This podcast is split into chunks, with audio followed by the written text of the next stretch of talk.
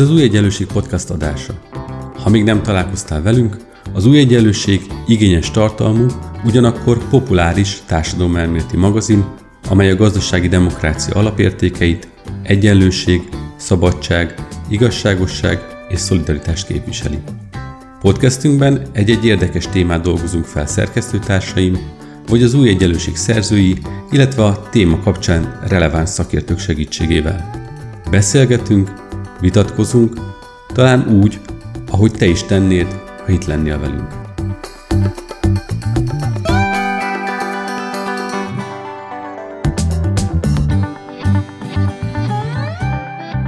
Szeptember 27-én a korábbiakhoz képest rengeteg fiatal tüntetett azért, hogy Magyarországon is sokkal komolyabban foglalkozzanak a döntéshozók a klímaváltozás okozta problémákkal.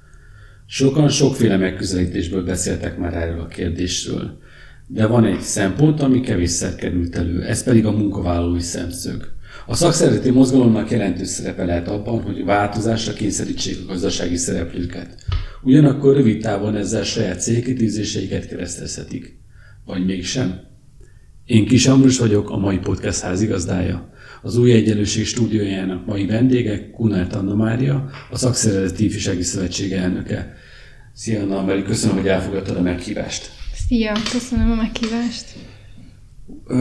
Azzal kezdeném először, hogy engem kifejezetten meglepett, hogy szeptember 25-én a Friday for Future rendezvénysorozat, globális rendezvénysorozat Budapesti eseményén több ezer fiatal tüntetett a klímaváltozás miatt. Azért lepett meg, mert az elmúlt eseményeken azért tényleg egy ilyen szűk családi összejöveteleknek a létszámát érte el, most pedig hirtelen valami megváltozott. És mielőtt még belevágnánk a témába, hadd kérdezzelek, aki foglalkozol ezzel a kérdéssel, hogy számodra is meglepetés volt-e, és mit gondolsz, miért volt ez az áttörés, ha tényleg nagy áttörésről lenne beszélni a társadalomban? Hát egyrésztről szerintem is meglepő az, hogy tényleg ennyi fiatalt és ennyi embert megmozgatott ez a téma, és hogy ennyien kimentek az utcára. Ugyanakkor az azért látszik, hogy mindig van egy-egy téma, amit hirtelen így felkap a társadalom, és ez tipikusan olyan, ez az egész klímaváltozás, ami nagyon könnyen emészthető, kézzelfogható, és az emberek a saját bőrükön is tapasztalják ennek a következményeit. Tehát szerintem ez lehetett egy olyan kiváltó ok, ami miatt ennyi embert meg tudott mozgatni ez a kérdés. De ugye eddig is könnyen fogyasztható témáról beszéltünk, tehát hogy valahogy a magyar társadalom kilógott volna eddig ebből a kérdésből negatív irányban, tehát érdektelenség jellemezte, most pedig az volt a tapasztalat, hogy gimnazisták nagyon nagy számban jelentek meg, vagy középiskolások nagyon nagy számban jelentek meg, és demonstráltak valami mellett, vagy valami ellen, és ez volt szerintem az érdekes. Egyébként van benned személyesen olyan félsz, hogy ez, ahogy mondtad, hogy ez felkapja a társadalom, majd akár le is csenket a dolog, és nem tudom, 2 hónap múlva ez most már nem válik trendivé ez a dolog. Egyébként szerintem igen, ez is simán benne van. Szerintem ez a civil szervezetek, szakszervezeteknek a feladata lehet az, hogy ezt mennyire tudják forron tartani ezt a témát, és mennyire tudják megtalálni azt a pontot, amivel kapcsolódni tudnak hosszú távon a társadalom széles köréhez. Oké, és akkor térjünk is rá a mai beszélgetés apropójára, ugye. Én azért kértelek meg, hogy ebben a fél órában beszélgessünk el a klímaváltozás és szakszervezetek kapcsán, hiszen te egyrészt egy ifjúsági szervezetet, szakszervezeti ifjúsági szervezetet vezetsz, mellette szakszervezeti szakértőként foglalkozol a klímapolitikával, és közben benne vannak ilyen ellenmondásos érzések, hogy hát azért a szakszervezetek mégiscsak azok, akik munkavállalóknak a primér érdekeiért mellett kiállnak, miközben ez a zöld gazdaság kérdése, ez munkahelyeket is akár veszélyeztethet. Tehát gondoljuk bele, hogy a szénbányászat csökkentésével vagy megszűnésével nyilvánvalóan nem lesz szükség azokra, akik ott dolgoznak, bár Magyarországon nyilván ez már nem egy jelentős szám. Hogy nem látsz ebben egy érdekellentétet a szakszervezeti mozgalom azon a érdeke, tehát hogy most védjük meg a munkahelyeket, vagy minél több munkahely jön létre, és mondjuk egy ilyen középtávú érdeke között, hogy hát mégiscsak valahogy meg kellene óvni a bolygót attól, hogy túlhevüljön, és olyan folyamatok induljanak el, amelyek hát a mindennapi élet szempontjából is negatívak.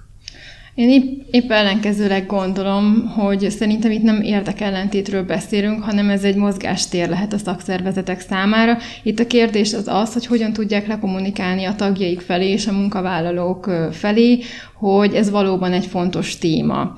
De ha jobban belegondolunk, hogy mi is az a zöld gazdaság, ugye ez nem csak a megújuló energiaforrásoknak az előtérbe helyezése és a környezettudatosság, vagy éppen a fenntarthatóság, hanem hogyha a munkaerőpiaci, vagy egészen pontosan, hogyha a munkavállalói szempontokat nézzük, akkor ez ugye tisztább munkahelyeket jelent, egészségesebb munkakörnyezetet, ezáltal pedig elégedettebb munkavállalókat is, ami nem utolsó sorban a munkáltató számára is hosszú távú előnyökkel jár.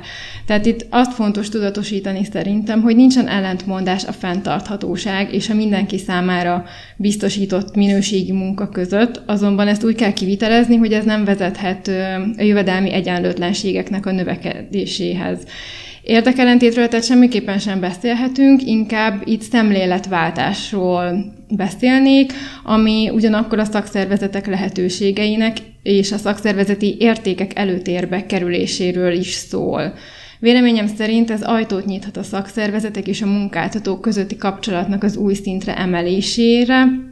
Itt arra gondolok, hogy nekem az a benyomásom, így az elmúlt pár évben, amióta szakszervezetnél dolgozom, hogy van egy olyan berögzölt nézet, miszerint a szakszervezetek számára munkáltató ellenség.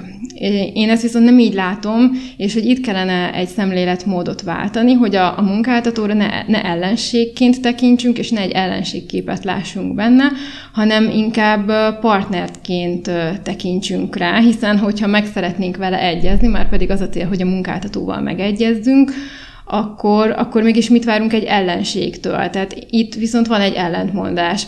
Ezzel persze nem azt akarom mondani, hogy nincs olyan eset, amikor ne kellene harciasan fellépni. Ez ugyanúgy hozzátartozik az érdekvédelmi feladatokhoz. Én arról az alapvető beállítottságról beszélek, hogy hogyan nyitunk a munkáltató felé. És ugye van az a mondás, hogy ha változást akarsz, akkor változtass, és szerintem most ez a téma, ez egy teljesen jó lehetőség erre, hogy ezt megtegyük.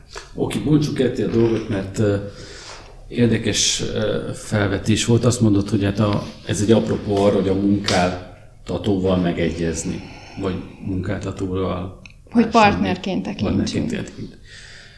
Igen, de ott a munkáltató, aki önmagában állva azt mondja, hogy hát ez a zöld gazdaság, ez tönkre fog tenni engem, mert én egy olyan iparágban dolgozom, ami oly mértékű környezeti terhelést okoz, ami fenntarthatatlan. Hát nyilván vele nem tudsz megegyezni, mert őnek egy élet-halál kérdése van, megpróbálja bebizonyítani, hogy nem, ő mégiscsak fenntartható módon működik.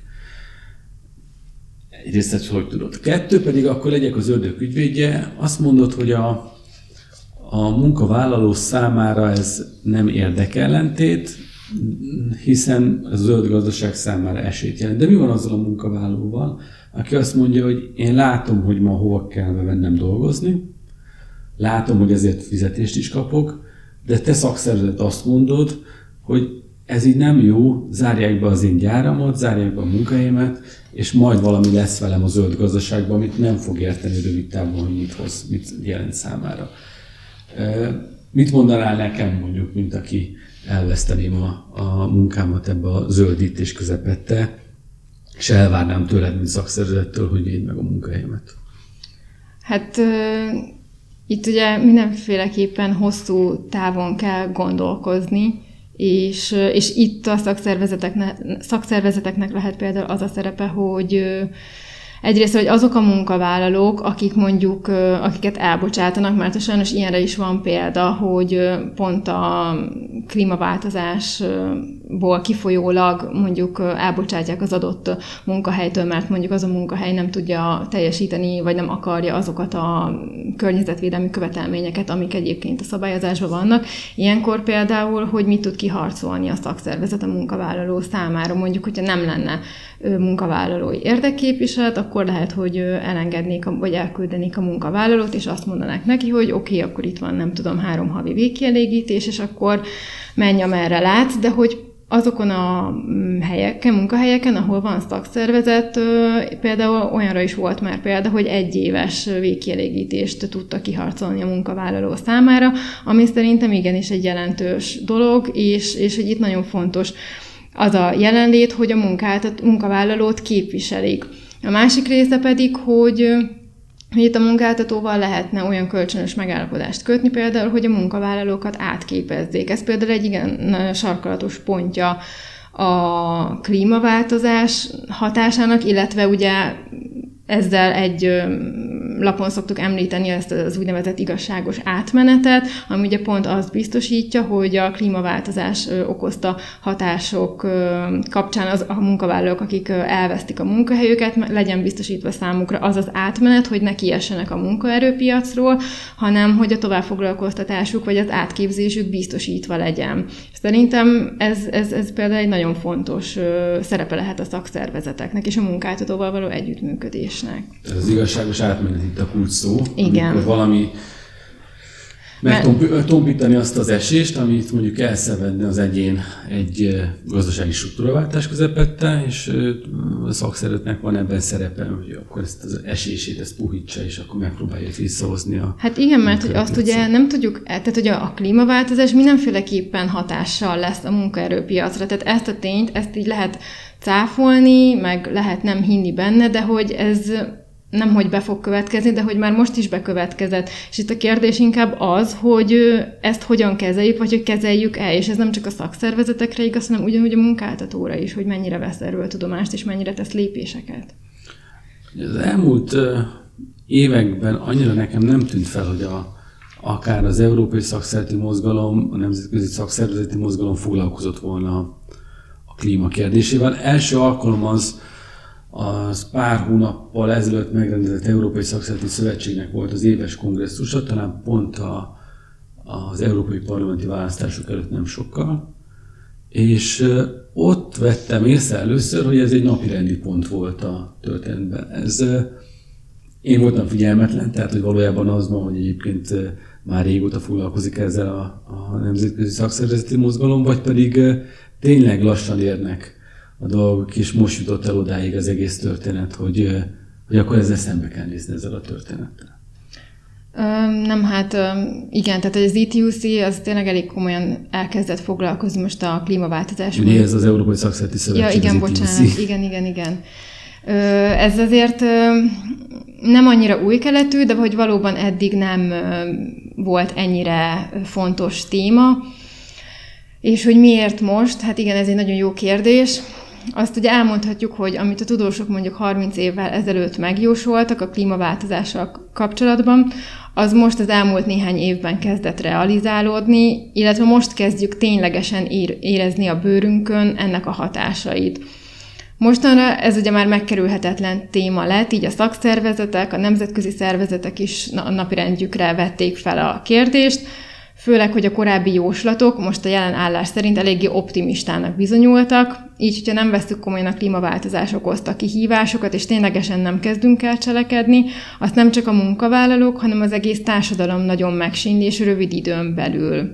Itt ugye meg kell különböztetni a klímaváltozás mérséklésére irányuló intézkedéseket, amelyek elsősorban a vállalatokra rónak nagyobb felelősséget, illetve a klímaváltozás hatásaihoz való alkalmazkodást. A szakszervezeteknek itt az utóbbi esetben van nagyobb szerepük, hogy a meglévő vagy a várható hatásokhoz hogyan tudnak alkalmazkodni, és hogyan védik tagjaikat az ennek való kitettségtől.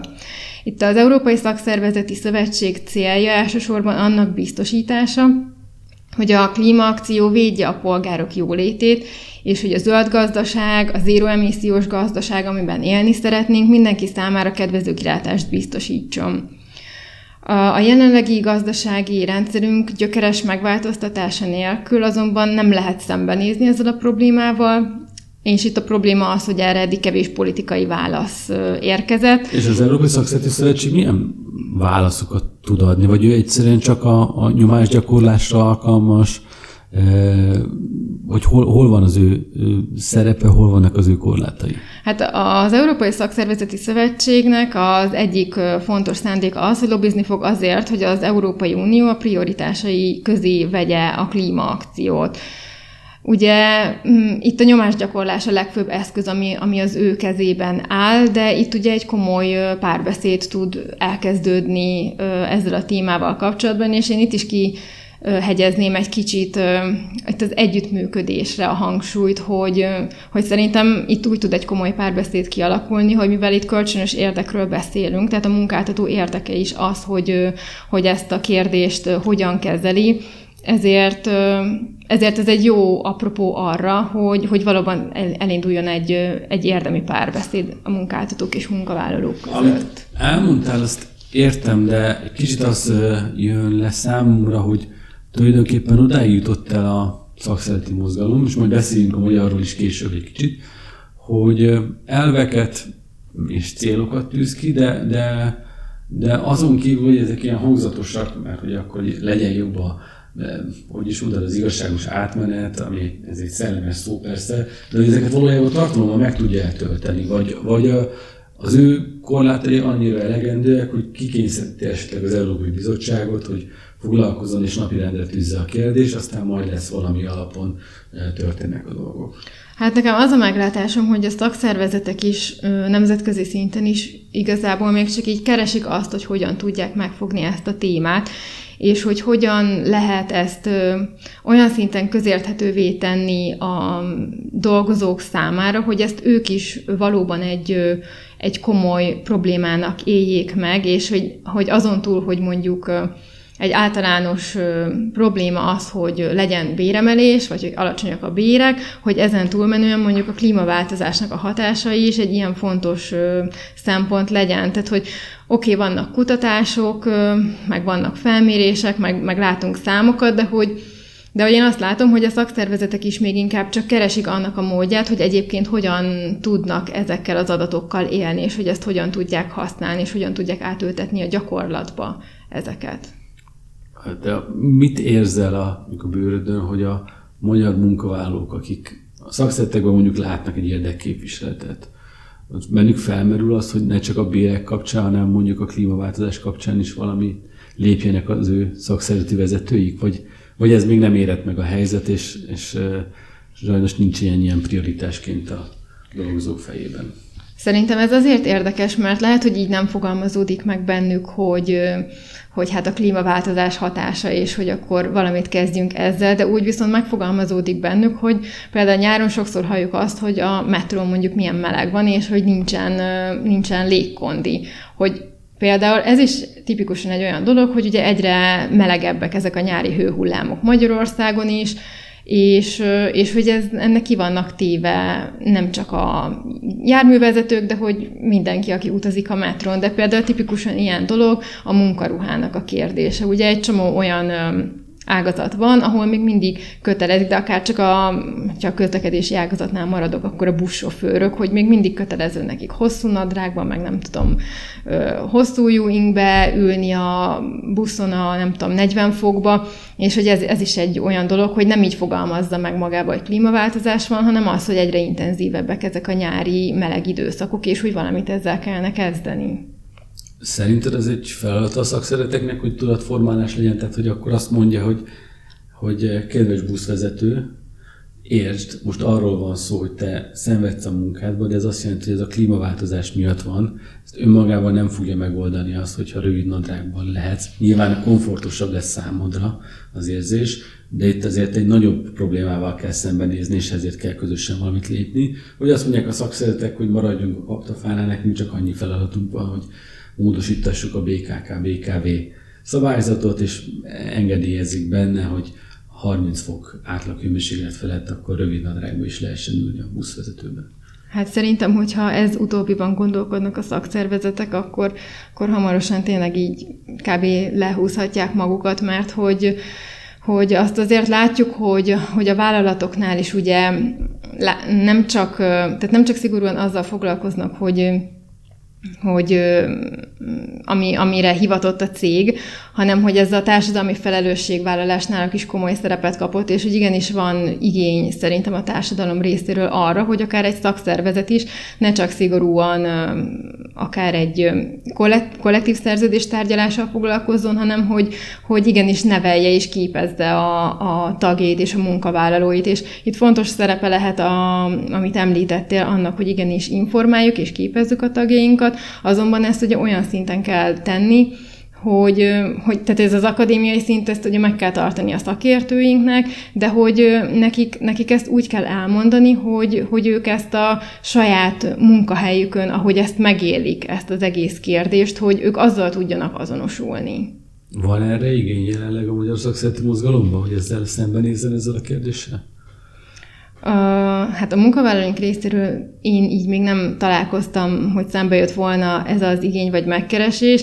Én ugyebár nem is ágazatnál dolgozom, hanem én ugye konfederációs szinten, tehát közvetlenül a munkavállalókkal nem találkozom. Én a kérdésem nem is arra irányult, hogy a munkavállaló bekopogja a szakszervezeti irodába, hanem a szakszervezeti irodában lévőknek most érstágan. Ott megteremtődött ez az igény, hogy igenis nekünk feladatunk van ebben a kérdésben. Ott meg abszolút, és ágazati szinten egyébként vannak is már erre kezdeményezések, hát több-kevesebb sikerrel. Én igazán nagy sikerről még nem hallottam, de hogy maga a téma az már igen, tehát az kezd fontos lenni. Visszatérve az Európai Szakszervezeti Szövetségre, vagy akár a Nemzetközi Szakszervezeti Szövetségre, ugye nem mondtad ki, de hogyha jól értem, azért abban azért kritikát lehet gyakorolni, hogy most még a konkrét intézkedéseket nem nagyon tud társítani a szakszervezeti mozgalom, és így önmagában nyilván ez kevés lesz, hogy csak elvek vannak, meg célok, meg tárgyaljunk, és próbáljunk kérdeket harmonizálni. Hogyha neked kellene találni eszközöket a dologba, akár csak mondjuk egyet példakedvéért, ugye a hallgatók is értsék, hogy hol lehet keresni a megoldást, akkor milyen eszközt próbálná társítani ahhoz, hogy sikeres lehessen a szakszervezeti mozgalom is ebben a történetben, tehát nem csak szemlélője legyen a dolognak. Hát én első körben biztos, hogy megkeresnék olyan civil szervezeteket, akik foglalkoznak ezzel a kérdéssel szakmai alapon, tehát nem arra gondolok, hogy mondjuk megszerveznek egy demonstrációt, hanem hogy akik konkrétan utána jártak annak, hogy ennek milyen hatása van a munkaerőpiacra, vagy az egész bolygónkra, és én velük kezdeném azt, hogy mik azok a közös pontok a klímaváltozás és a szakszervezetek között, amik mentén mondjuk a szakszervezetek el tudnak indulni, és akár egy stratégiát felépíteni. Mivel hogy ugye a szakszervezeteken belül azért nincs még olyan tudás ennek a témának a kapcsán, szerintem, amivel így önállóan el lehet indulni. Szerintem ezért fontos az, hogy olyan szakértőket bevonjuk, akik ennek a témának igazán szakértői. Ez még egyébként mondjuk európai szinten se történt meg szerinted? Tehát, hogy egymásra találjon a civil szféra, ezek a globális környezetvédelmi mozgalmak, illetve a szakszervezeti mozgalom? Hát ennyire nem látok bele ebbe a szintbe, de amennyit én látok ott, azt látom, hogy nem. Még nem. Azért ez elég súlyos kritika. Azért valljuk be, hiszen ugye ez nemzetállami szinten nem megoldható problémáról van szó. Tehát bármilyen ügyes is a magyar szakszervezeti mozgalom, ezt nem tudja megoldani, ezt a kérdést. Szemléletformálást tud csinálni, meg esetleg megkeletkezteti az igényt a tagokba, de ennél tovább nem tud menni. De azért ez egy probléma, hogyha most még csak ott tartanak, hogy még a kapcsolatfelvétel se történt meg, a szimbiózisok kihasználása. De szerintem ez is egy olyan dolog, hogy még ezt is csak így ízlelgetik a szakszervezetek is, hogy itt egy olyan kérdéssel állunk szembe, ami, ahogy te is mondtad, ez nemzeti szinten nem megoldható, hanem ezt csak globális szinten tudjuk kezelni. De az Európai Szakszervezeti Szövetség például az általad említett kongresszusán is például kinyilatkoztatta, hogy ő a Nemzetközi Szakszervezeti Szövetséggel kézenfogva kíván fellépni ebben a kérdésben. Itt inkább, tehát én azt mondanám, hogy nem az igény nincs meg, vagy a szándék, hanem hogy a gyakorlatban nem sikerült még ezt átültetni, de hogy én bízom abban, hogy ez azért hamarosan be fog következni. És akkor nézzük mégiscsak a magyar szintet, hiszen azért onnan tudjuk talán legjobban megérteni, mert hát nyilván a magyar szakszervezetek azok, akik képviselik a magyar dolgozókat. Te hogy látod, ugye itt az előbb már egy kicsit érintetted, hogy az ágazati szinten, tehát nem tudom, iparterületén akár, vagy a közlekedési ágazatban már látsz erre irányuló szándékot, de úgy áll a magyar szakszervezeti mozgalom ehhez a kérdéshez, mit tudott eddig elérni? Milyen szándékok vannak, milyen tendenciákat látsz? Mióta került ez a mozgalom szintjén napirendre, ez az egész kérdés? Hát, hogy mit tudott eddig elérni, erről tehát itt még nem tartunk. Hogyha kifejezetten a magyar szakszervezetekről beszélünk, akkor egyrésztről ez egy lehetőség az eddigi reaktív magatartásból átváltani proaktívra, és hogy egy kicsit magunkhoz ragadjuk a kezdeményezést az aktivitás terén.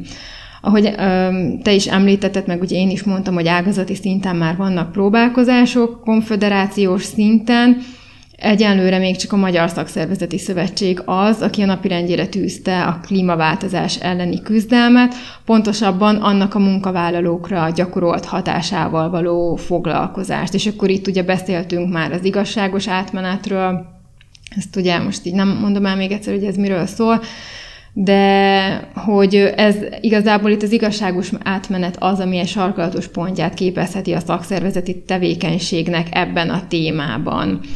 Ez ugye nálunk még nagyon gyerekcipőben jár, és ugye ezt is mondtam, hogy nemzetközi szinten is, ugyanúgy hazai szinten is nem nagyon tudják még a szakszervezetek és a Magyar Szakszervezeti Szövetség sem megfogni a kérdést, és úgy konkrét stratégiával meg ugye hát nem is találkoztunk, de hogy itt elkezdődött most valami.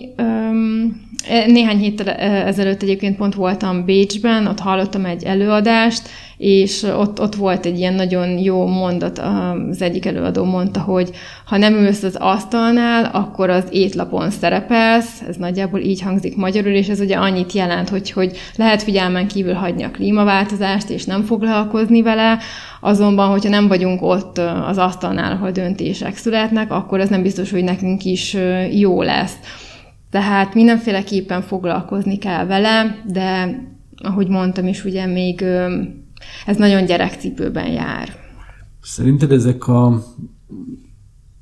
az ifjúsági mozgalmak, most csúnyán mondva, ez a Friday for Future, amikor tényleg gyerekek, nagyon fiatalok aktivitással látható, és megjelennek az utcán. Ennek van nyomásgyakorló ereje akár a szakszervezetekre, akár a munkáltatókra valamilyen szempontból is, vagy olyan mértékben párhuzamosan működnek ezek a mozgalmak egymástól, hogy nincsenek érintkezési pontok szinte sehol se. Hát én ezt egy kicsit távolabbról közelíteném meg talán máshonnan. Hogyha visszamegyünk a tavaly ősszel, télen lévő rabszolgatörvény elleni megmozdulásokhoz, akkor ugye már ott is látszott, hogy egy lényegesen fiatalabb generáció, a hallgatók ugye egy elég éles kiállást tettek a szakszervezetek mellett, és ugye meg is alapították a hallgatói szakszervezetet. Tehát én itt nem csak azt emelném ki, hogy önmagában ez a klímaváltozás témája az, ami így nagyon megmozgatta mondjuk a fiatal generációt, hogyha most csak erről a generációról beszélünk, hanem hogy van egy olyan igény bennük, hogy igenis szükség van az érdekképviseletre, igényük van a szolidaritásra, és arra, hogy az érdekeiket képviseljék. És erre adott egy nagyon jó apropót szerintem most egy ilyen második körben, mondjuk a rabszolgatörvényes megmozdulások után a klímaváltozás témája. Tehát, hogy én ezt inkább innen nézném, hogy van egy olyan igény a fiatalokban, hogy ők igenis szeretnének tartozni valahova is, hogy ezek a kérdések őket sem hagyják hidegen, és ennek is majd inkább szerintem hosszú távon lesz egyébként megtérülése, mert hogy ezek a fiatalok, akik most kimentek az utcára, és most hallgatók, később ők lesznek majd abban a pozícióban, ahol adott esetben mondjuk a döntések születnek, de hogy ők már egészen másképp fognak tekinteni ezekre a dolgokra. Az elmúlt közel fél órából végignéztük, illetve egy bepillantást kaptunk abba a kérdésbe, hogy akkor úgy is van ez a klímaváltozás és a szakszervezetek kapcsolata, illetve pontosabban mit tudnak tenni a szakszervezetek. Ugye azt nagyjából megállapítottuk, hogy nyilván ez sem oldható meg nemzetállami keretek között. Persze van felelőssége akár a magyar szakszervezeteknek, mozgalomnak is ebben a tekintetben, leginkább abban, hogy ráirányítsa a figyelmet, felnyissa a szemét a munkavállalóknak, hogy bizony az, hogyha meleg van a munkahelyen, az nem egy pillanatnyi probléma, hanem ez egy globális probléma. De hát még azért láthatólag intézkedésekkel még messze van az európai szakszervezeti mozgalom is attól, hogy megoldásokat tudjon adni. Akik hallgatták a korábbi podcast adásainkat, azok tudják, hogy a minden beszélgetést ezt azzal zárok, hogy szeretném kérni a beszélgető partneremet, hogy ajánljon egy könyvet számunkra olvasásra, ami valamilyen módon a témába vág, vagy kapcsolódik számára, akár inspirációt jelentett neki, és hát, hogy egy kicsit így ezen keresztül is tudjuk folytatni a közös gondolkodást, akár egy ilyen könyven keresztül. Mit választottál, mit hoztál nekünk? Én most Eric Berne Emberi játszmák című könyvét olvasom, ami alapvetően egy pszichológiai témájú könyv és a társas interakciókkal foglalkozik, azonban számomra érdekes például, hogy a politikai folyamatokban is ugyanazok a minták képeződnek le, mint a hétköznapi kapcsolatainkban. Ez persze nem meglepő, hiszen ott is ugyanolyan emberek vannak, mint mi magunk, ezáltal ugyanazok a játszmák is figyelhetők meg, mint a mindennapjainkban. A klímaváltozás kapcsán így ugyanúgy megvannak ezek a játszmák, hiszen vannak ugye, akik hisznek benne, vannak olyanok, akik nem, vannak, akik bizonyos érdekek mentén fogalmazzák meg a témához való hozzáállásukat és véleményüket, és vannak, akik hozzák a gyermeki naivitásukat, és vannak olyanok is, akik tagadják. Ilyen esetben egyébként azt szoktam mondani, akik mondjuk tagadják, hogy tegyük fel, hogy nincsen klímaváltozás, de hogy mi mégis foglalkozunk a kérdéssel, és hogy teszünk ez ellen lépéseket. Mi lehet a legnagyobb veszteség, ami ér minket? Tehát itt maximum az történhet, hogy lesz egy tisztább bolygónk, egészségesebb és élhetőbb munkahelyeink lesznek, és tudatosabb polgárrá válunk. Magyarán nincsen veszteség. Visszatérve tehát a könyvre, itt ugye a játszmák kikerülhetetlenek, ez alapján pedig mindig lesznek olyanok is, akik nem értenek egyet velünk, akár hogyha a klímaváltozásra is gondolok, de szerintem itt az a fontos, hogy az az ügy, amiben hiszünk, és amit képviselünk, és amiért dolgozunk, az egy jó célt szolgáljon, hiszen ebben az esetben nem veszíthetünk semmit. Az nyilván biztos, hogy mindig lesznek ellenérdekelteink, de ugyanúgy lesznek támogatóink és szövetségeseink is, és nekünk őket kell megtalálnunk.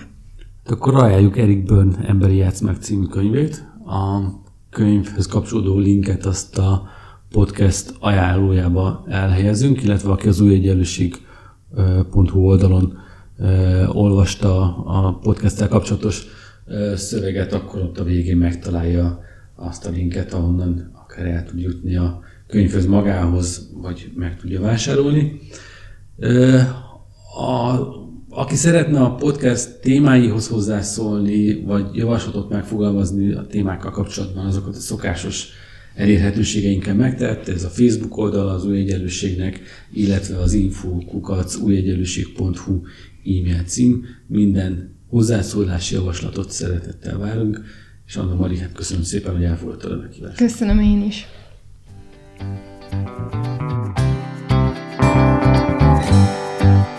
Köszönjük, hogy velünk voltál!